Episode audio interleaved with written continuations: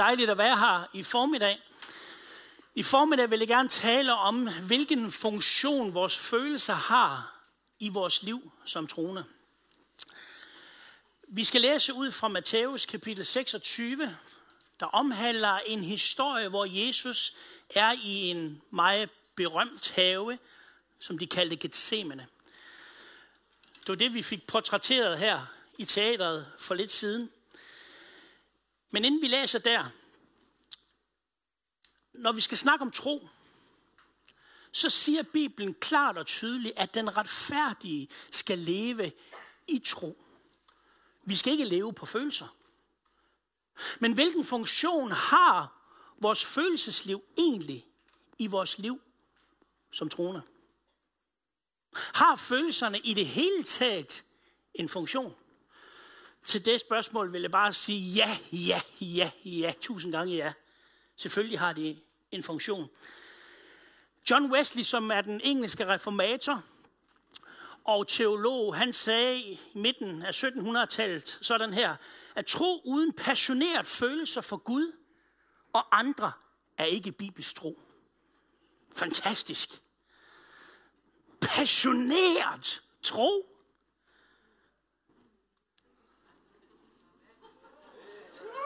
Woo! Der kom reaktionen. Dejligt. Følelser, det er en gave, der er givet os fra skaberens side. Bibelen siger det på den her måde, at da Gud skaber mennesket, så skaber han mennesket i sit billede. Og det betyder ganske enkelt, at Gud tager noget af det, som allerede eksisterer i ham selv, og planter i sin skabning. Og da Gud er fyldt med følelser, så får vi også følelser som en fødselsgave. Så hvorfor har vi følelser? Fordi Gud har dem. Den øh, jødiske teolog og en af de øh, øh fremmeste jødiske teologer i det 20. århundrede, Abraham Herzl, han siger det sådan her, at fremstille Gud uden følelser, det er at tage hjertet ud af den jødiske tilbedelse. Gud er fyldt med følelser. Jeg er så glad for, at Gud er ikke bare sådan en teoretisk en, der forholder sig til viljen og til intellektet. Men når han siger, at han elsker os, så elsker han os med en inderlig kærlighed. Passioneret. Ikke bare fordi, at vi skal elskes. Nej, han er passioneret omkring det. Og Jesus viser os faktisk også i evangelierne, at livet i tro også er et liv med en rig kontakt til vores følelsesliv. Vi skal læse i Matthæus kapitel 26.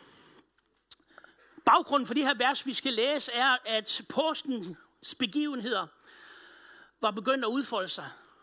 Og så tager Jesus sine disciple, 12 disciple med til den her have, Gethsemane, og så læser vi følgende. Der kom Jesus sammen med dem til et sted, der hed Gethsemane, og han sagde til disciplene, sæt jer her, mens jeg går derhen og beder. Så tog han Peter og de to Zebedeus sønner med sig, og han blev grebet af sorg og angst. Da sagde han til dem, min sjæl er fortvivlet til døden. Bliv her og våg sammen med mig. De her vers giver rigtig meget information om, hvordan vi skal forholde os til vores følelser. Læg mærke til, hvad Jesus, han pakker ikke følelserne væk og lægger låg på sine følelser. Han sætter ord på dem. Han siger, min sjæl er fyldt med sorg og angst. Og læg mærke til den her detalje også. Han sætter ord på det over for andre mænd. Wow. Jesus er mand. Og han, han snakker om følelser sammen med andre mænd. Men Jesus gemmer ikke de her følelser, svære følelser, som han havde på det her tidspunkt, væk. Hans sjæl var fyldt med angst. Og jo, det er sådan det, som man kalder ind i psykologi, det er en adoptiv angst. Adoptiv, det er jo passende i forhold til det, der egentlig sker. Fordi Jesus stod lige for at lide korsdøden. Med meget smerte. Og der da han er i haven, der gribes hans sjæl med angst for det, der nu skal ske. Og når vi gribes af angst, så kan vi enten fryse og gøre ingenting. Eller så kan vi kæmpe os ud af det. Eller så kan vi flygte fra scenen. Og Jesus gør ingen af delene. Han lader på det her tidspunkt sig ikke lede af følelserne overhovedet. Men han overgiver sig til at gøre Guds vilje. Vi læser videre i vers 39. Han gik lidt væk, faldt på sit ansigt og bad, min far, hvis det er muligt, så lad dette bære gå mig forbi, dog ikke som jeg vil, men som du vil. Jesus, han anerkendte, at han havde følelserne. Han sætter ord på dem. Men han lod ikke følelserne lede væk fra det, han var sendt for at gøre. Og det var at give sit liv som løsesum for mange. For at vi kunne sidde her og tage imod det, den frelse, som han har givet os i dag. Wow, Jesus havde kontakt med sit eget følelsesliv. Jeg vil de næste 25 minutter give dig fire funktioner, følelserne har i vores liv. For det første, følelserne er en drivkraft. For det andet, følelserne er kommunikation. Det ved vi godt. Følelser er også et signalsystem. Og sidst, men ikke mindst, følelser er hukommelse. Lad os prøve at se på dem hver især. Den første er, at følelserne er en drivkraft. Nico Frida, Frida han er hollænder og arbejder på universitetet i Amsterdam. Han er emotionsforsker. Han siger sådan her. Følelserne er et signalsystem, som lynhurtigt informerer dig om tingenes tilstand og sætter dig i stand til at handle i tråd med det, situationen kræver. Lynhurtigt. At henter hjernen og følelserne information ind om det, der skal til. Så følelserne vil altså prøve at få dig til at gøre noget. Lad mig komme med nogle eksempler. Glæde. Det er den her følelse af velbehag, plus en trang til at søge kontakt. Hvis vi skal nævne nogle af de tunge følelser. Depression. Det er en følelse af en vedvarende tristhed, plus en trang til at trække sig og isolere sig. Skam, det er en følelse af misfornøjethed med sig selv, plus en trang til at gemme sig væk.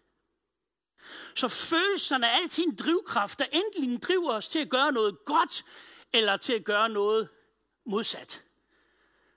Men følelserne er en utrolig drivkraft. Vi læser om i Matthæus evangelie kapitel 14. Der læser vi de her ord. Da Jesus kom i land, så han en stor skare. Og han ynkes over dem og helbredte dem, der var syge. Prøv at lægge mærke til det her ord, ynkes. Bibelen er, Nytestamentet er skrevet på græsk. Og det her ord, ynkes, det er det græske ord, splagmitsonai. Skal vi sige det sammen? Lige præcis. Hvor flot. Det betyder at blive bevæget i dybet af sit indre. At blive bevæget i dybet af sit indre. Og læg mærke til, da Jesus bliver dybt bevæget i sit indre, hvad gør han så? Han gør noget. Han helbreder dem, der var syge. Seks gange i evangelierne, der læser vi om det her ord, splagmitsonai.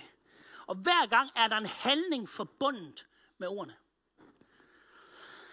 Et af de smukkeste, synes jeg, det er i Lukas kapitel 15.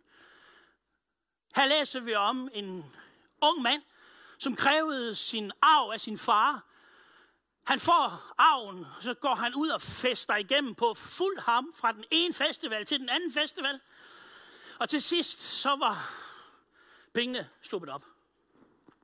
Så han beslutter sig, den her mand, da tingene er sluppet op, Åh, oh, så kommer han i tanke om, hey, jeg havde det faktisk godt derhjemme. Så han sætter sig i bevægelse og begynder at gå hjem af. Så står der de her fantastiske ord. fra vers 20. Mens han endnu var langt borte, den her søn, så så hans far ham. Og han fik splagmitsunai med ham. Og hvad gjorde han så? Jo, han sætter sig i bevægelse og løber hen og fagner ham. Men læg mærke til, følelsen er en drivkraft. At han får den her medfølelse for ham, og den her medfølelse sætter ham i bevægelse, så han gør noget. Følelserne vil altid få dig til at gøre noget. Det er derfor Gud har givet os dem. Men det kan også være, at når vi rammes af depression og de tunge tanker, så gør vi også noget med det. Vi trækker os. Så kan umiddelbart lade sig godt som om, jamen, det er da ikke at gøre noget. Jo, det er også at gøre noget. Men hiver stikket ud. Men i 1. Peters brev, kapitel 4, der står der det her. Elsk hinanden med en inderlig kærlighed.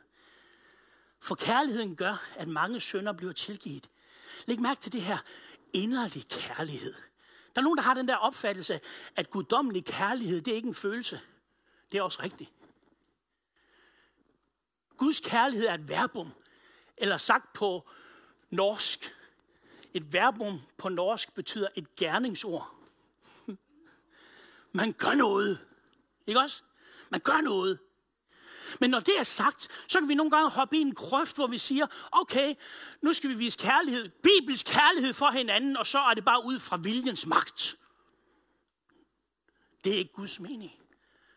Gud han ønsker, at selvfølgelig skal vi sætte os i bevægelse og gøre noget med viljens magt, men Guds plan det er, at det skal være en inderlig kærlighed. Jeg er så glad for, at Gud i himlen, han er ikke bare en, der sådan elsker mig i teorien, og så handler ud fra sit intellekt og sin vilje, og så siger, jeg skal jo vise dem kærlighed. Nej, den kærlighed, som Gud har til dig og til mig, den er inderligt. Passioneret. Han er fuldstændig pjattet med os. Inderlig kærlighed. Og det er den kærlighed, vi skal have til vores to søstre. Så følelserne vil altså prøve at få os til at gøre noget. Men skal vi så vente på, at vi får en følelse, inden vi gør noget? Der er ingen følelse. Jeg må hellere vente på, at der sker et eller andet. Nej, absolut ikke. Oh, det her det er fantastisk. Fordi når vi handler uden følelse, så sker der noget med os.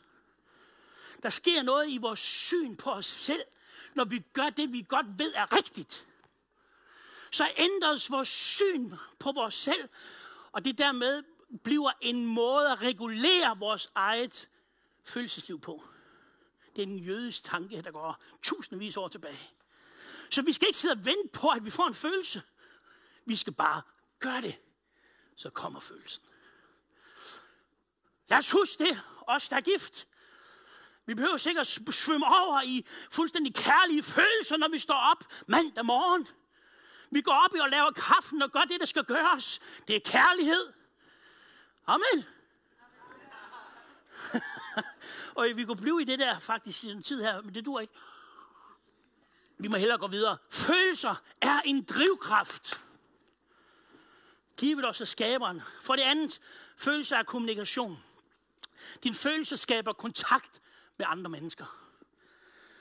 I Zakarias kapitel 7 og vers 8 står der således, derfor siger Herren den almægtige, vær retfærdig i jeres domme, tag hensyn til hinanden og vær barmhjertig. Wow. Kari Halstensen, hun er specialpsykolog psykolog fra Modombad, et af Nordens førende center for psykiatri. Kajs fagområde i Modombad er undervisningsprogram for livsmestring. Hun siger sådan her. Følelserne hjælper mig også med at kunne navigere i mine relationer. Intet levende møde mellem mennesker finder sted, uden at følelserne er bindeledet, som skaber kontakt. De er grundlaget for kontakt. Det er gennem følelserne, at vi kan tage imod, forstå og afvise hinanden. Wow. Er det ikke fantastisk med det her med følelser? Gud har givet os, for at vi kan skabe kontakt til andre mennesker. Og lad mig lige blive ved de gode citater. David Masutumo, han er, er amerikaner, han siger sådan her, hvis du mestrer følelsesmæssig kommunikation, vil du hjælpe andre til at åbne sig mere op for dig, og føle sig tættere og mere tillidsfuld omkring dig. Når du slutter fred med dine følelser, forstår du mekanismerne, mekanismerne, som gør os menneskelige, og accepterer dem som en del af et sundt liv. Wow. Følelserne er kommunikation. Wow. Det er det, der skaber kontakt. Det er det, der gør, at vi kan være hensynsfulde over for hinanden. Hvad er hensynsfuldhed? Det er, at jeg er i stand til at aflæse dig i løbet af et øjeblik, og kan tage de hensyn, der nu skal til i min færden over for dig. Det er hensyn. Hvordan fanger vi alt det? Det er følelserne i løbet af et splitsekund. Der aflæser vi kropssprog, det nonverbale, øh, det, vi, vi aflæser simpelthen personen. Og kan tage stik af situationen. Der har en beretning, som jeg ved, at I ved, at jeg elsker. Lukas kapitel 24 om Emmaus-vandrene. Michael Rostved, hvor er du hen? Tænk, at jeg også fik Emmaus-vandrene ind i den her prædiken. Der står der nemlig, han griner så lapper. Jeg kommer altid ind på Emmaus-vandrene. Men her er en detalje fra den beretning. Jesus, han kommer op ved de her to disciple, som var rigtig nedbøjet. Så står der det her. Hvad er det, I går og drøfter med hinanden? De stansede op og så bedrøvet ud.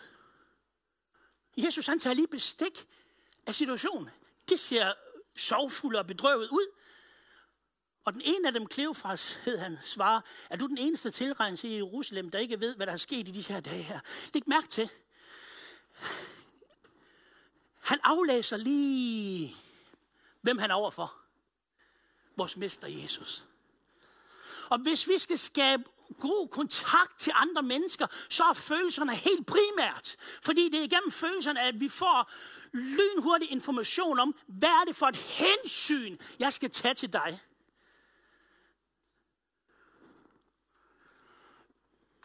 Følelsesmæssig intelligens gør, at vi får den her kontakt. Det skal vi ikke sige mere om. Følelserne er kommunikation. Wow. For det tredje, følelserne er et signalsystem. Følelserne er givet dig for at gøre opmærksom på dine behov. Lad mig sige det igen. Følelserne er givet dig for at gøre dig opmærksom på dine behov. Når du er bange, så trænger du tryghed. Når du er trist, så trænger du støtte og trøst.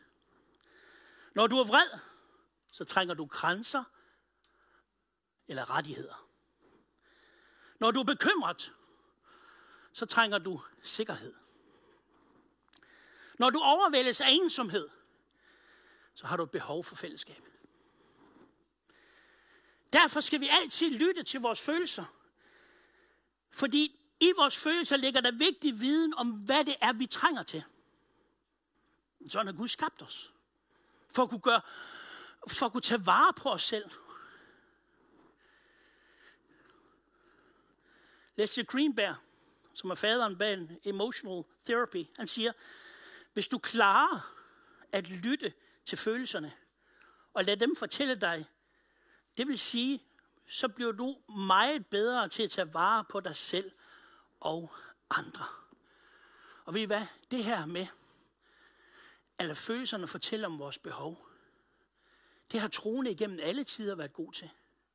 I salme 13, her læser vi en lille salme.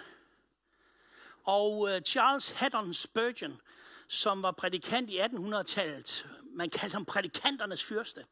Han prædikede simpelthen, jeg, jeg, jeg tror det var omkring 40 prædikner om ugen. 40 små andagter og prædikner rundt om.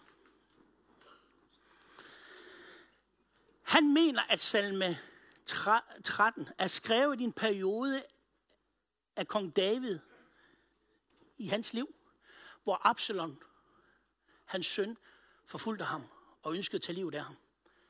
Og prøv så at lægge mærke til, hvad David siger. Hvor længe vil du dog glemme mig, herre? Hvor længe vil du skjule dit ansigt for mig?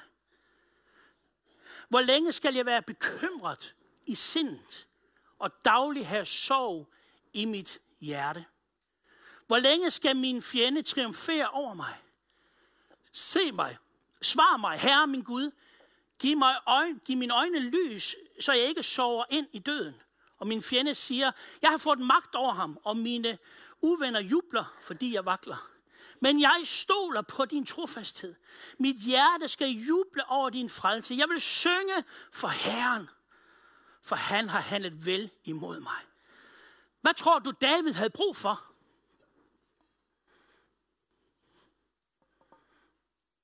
Bekymring. Hør bekymret, står der. Han havde behov for sikkerhed. Mm. Han havde sorg. Hvad har han så behov for? Trøst for andre omkring sig. Følelserne er givet os for at gøre opmærksom på de behov, vi har. Da Jesus i Gethsemane have, for at komme tilbage til udgangsberetningen, der siger, min sjæl er fyldt med sorg, siger Jesus. Så kalder han disciplerne til sig, fordi ingen må sørge alene. Ingen må sørge. Så Peter kom. Peter, Jakob, kom og vær sammen med mig. Det havde Jesus brug for. Midt i hans sorg. Kan vi altid stole på, at følelserne tæller sandt? Nej. Nej, det kan vi ikke.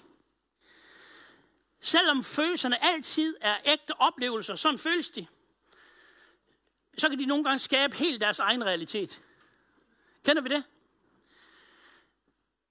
Så hvis følelserne, du, du er på arbejde, og lige pludselig får lyst til at flirte med en arbejdskollega, jamen det føles jo rigtigt. Så giver vi ikke efter for det. Fordi vi er drevet ikke af vores følelser, vi skal leve i tro og efter vores værdier.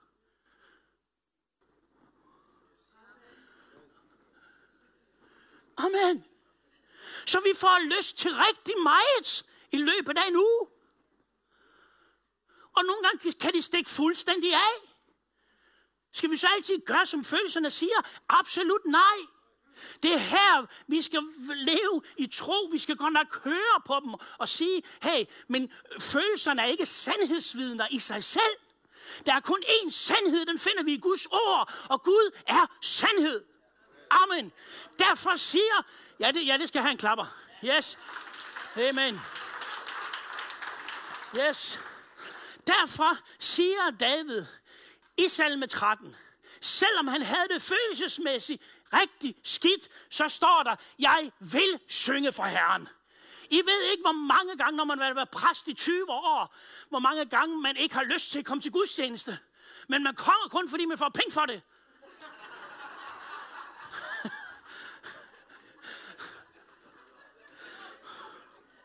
Jamen, sådan er det da. Hallo? Nogle gange så har man ikke lyst til det, ligesom I ikke har lyst til det. Men så har jeg igen og igen, så har jeg taget mig selv stå her foran her. Det er selvfølgelig ikke, mens vi er slået sammen med frikirken. Det er noget helt andet.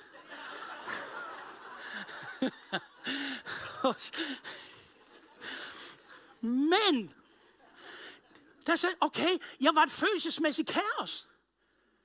Ja, med fire børn, vi, vi ved det alle sammen. Så nogle gange, så kan man ikke føle, jeg føler virkelig ikke for lige, at jeg skal stå og tilbede nu her fire sange igen. Ikke? Og så er det ikke engang på dansk. Men, men ved du hvad, der siger jeg, Gud, der har jeg sagt den her bøn mange gange, Gud, du er større end mine følelser. Og jeg vil simpelthen løfte mine hænder, række hellige hænder op. Og jeg vil tilbede, og tilbede dig, uanset hvad jeg føler eller ej. Og mens jeg har gjort det, så har jeg faktisk det, som man i psykologien kalder følelsesmæssig regulering pludselig så ændres mit fokus sig, og pludselig oplever jeg, at de der tunge tanker og følelser, pludselig så fordufter de lige så stille. Åh, oh, halleluja. Lovsang kan gøre noget fantastisk. Ej, jeg blev helt begejstret. Selvom følelser er, okay, skal vi, okay, øh, vi hopper over det der. Punkt 4.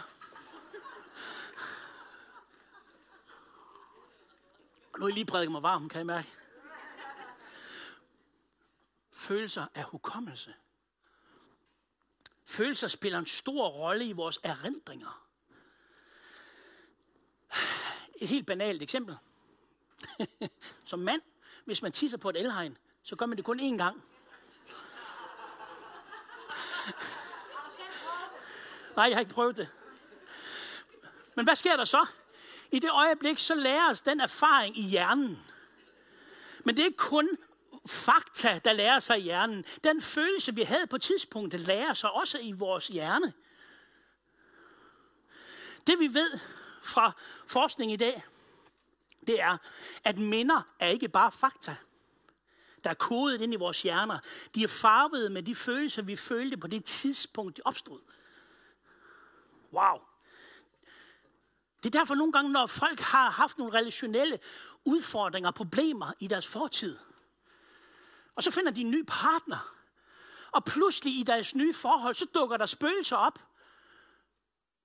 Og siger, åh, det minder mig sådan om, om, om den gang. Og så spiller de her følelsesmæssige erindringer, de spænder ben ind i det nye forhold. Og det er fordi hjernen simpelthen scanner hverdagen. Og hvis der er noget, der ligner det gamle, så producerer hjernen lynhurtigt en følelse, for at gøre os opmærksom på, ups, nu skal du lige være opmærksom. Har vi erfaret det? Blev det for teknisk? det var lidt mere simpelt den med hegnet. Så det vi ved, hukommelse, hukommelse i dag er information plus følelse. Og så sidder du og tænker, hvad i verden skal det til for i en kirke? Og komme med sådan en information? Jo, lyt til hvad David siger. Kong David. Jeg blev glad, da de sagde til mig, lad os drage til Herrens hus. Okay, her er situationen. David, kong David, han stod, og han havde en ganske almindelig hverdag. Så kommer der nogen forbi og så siger, hey David, husk nu, at vi om en uge skal op til Jerusalem for at fejre højtiden. Og der, mens de siger det der, så åbnes Davids følelsesmæssige hukommelsespor op. Bum! Og så kommer han i kontakt med de følelser, han havde sidste gang, han var afsted. Og tænker, woohoo, yes! Vi skal afsted igen op til Herrens hus. Hvor fantastisk. Vi kender det. Jeg har vokset op. Det er, det er noget af det aller sidste her. Jeg har vokset op i en kirke, hvor vi sang mange salmer. Og jeg har hørt min mor sige det her. Rune, det var mere salvelsesfyldt i gamle dage, når vi sang de gamle sange. Så sagde jeg, mor, nej, det er noget pjat at sige. Her er, hvad der skete, da du i, ja, jeg skulle lige sige 1860, i 1960 sad op i Betania-kirken på Daghammelskjøldsgade 2, og sad og sang den her sang, salme. Og pludselig så mødte Guds ånd der bare på en helt vidunderlig måde. Så sker der det i din hjerne, at det fakta og følelsen registreres i din hukommelse. Så 20 år senere, når du synger den samme salme, får du i kontakt med de samme følelser, du havde på det tidspunkt. Så får du et nyt møde med Gud. Det har ikke noget med, om gamle sange er mere salvelsesfyldte end nye sange. Det har bare noget at gøre med måden, din hjerne fungerer på. Nå. Og lad os lige huske det. De nye sange, både de engelske og de danske, kan være lige så fyldt med Guds ånd som de gamle. Men det handler om, at følelserne af hukommelse, det åbner op for noget. Giver det mening? Så David han siger, jeg blev glad, da de sagde til mig, lad os drage op til Herrens hus. Halleluja. Der er nogle sange, når jeg sidder og forbereder mig søndag eller til lørdag, til en søndag, så sætter jeg en sang på, som jeg har mødt Gud igennem. Og så sætter jeg den på repeat, og jeg kan høre, min kone kan vide det, jeg kan høre to timer, hvor den bare kører repeat. Og mens så sidder jeg bare der og sukker ind. Og inspirationen, den løber bare. Og jeg sidder bare, halleluja, det er pragtfuldt. Og nogle gange så må jeg simpelthen rejse mig. Rejse mig op af stolen og gå ud, fordi jeg bliver så begejstret. Fordi jeg finder i Guds ord. Wow. Vi skal til at afslutte. Følelser er Guds gave til dig. Vi føler, fordi Gud har følelser. Og Gud ønsker, at vi skal have kontakt med vores følelsesliv. Vi skal ikke leve efter følelser, vi skal leve i tro på Guds sandhed. Og bygge på ordets faste klippegrund. Men for at vi kan fungere i denne verden som en sund disciple og efterfølger Jesus, så spiller følelser en helt central rolle i os. Amen. Himmelske Far, tak. Fordi du ikke lod dig lede af de følelser, der overvældede dig og greb dig i Gethsemane.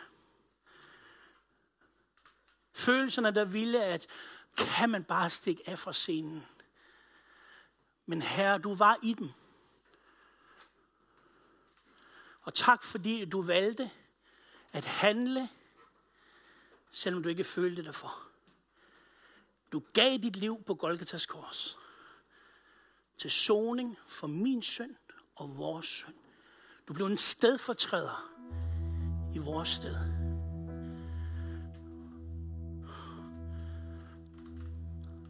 Tak, Jesus. Hjælp os til, som disciple af dig, altid at lytte til vores følelser og den information, de ønsker at give os. Men hjælp os også til hele tiden at veje det op imod sandheden, som vi finder i dit ord. Hjælp os til at veje dem op imod sandheden, som vi finder i dit ord. Og hjælp os til at handle også på trods og følelserne strider imod, at vælge lydighedens vej. Fordi vi vil være tro imod sandheden. Amen. Vi skal ikke afslutte vores gudstjeneste uden at give dig, som ser med hjemmefra, og som er her i salen, mulighed for at sige ja til Jesus Kristus. Hvis du aldrig har bedt en bøn og sagt til Jesus, Jesus, jeg ønsker at tage imod dig ind i mit liv i dag, så kan du gøre det. Vi jeg bede den her bøn stille i dit indre efter mig. Kære Jesus, tak fordi du har skabt mig og elsker mig. Selvom jeg har valgt at gå min egen vej. Jeg erkender, at jeg behøver dig i mit liv, og beder dig om at tilgive mig.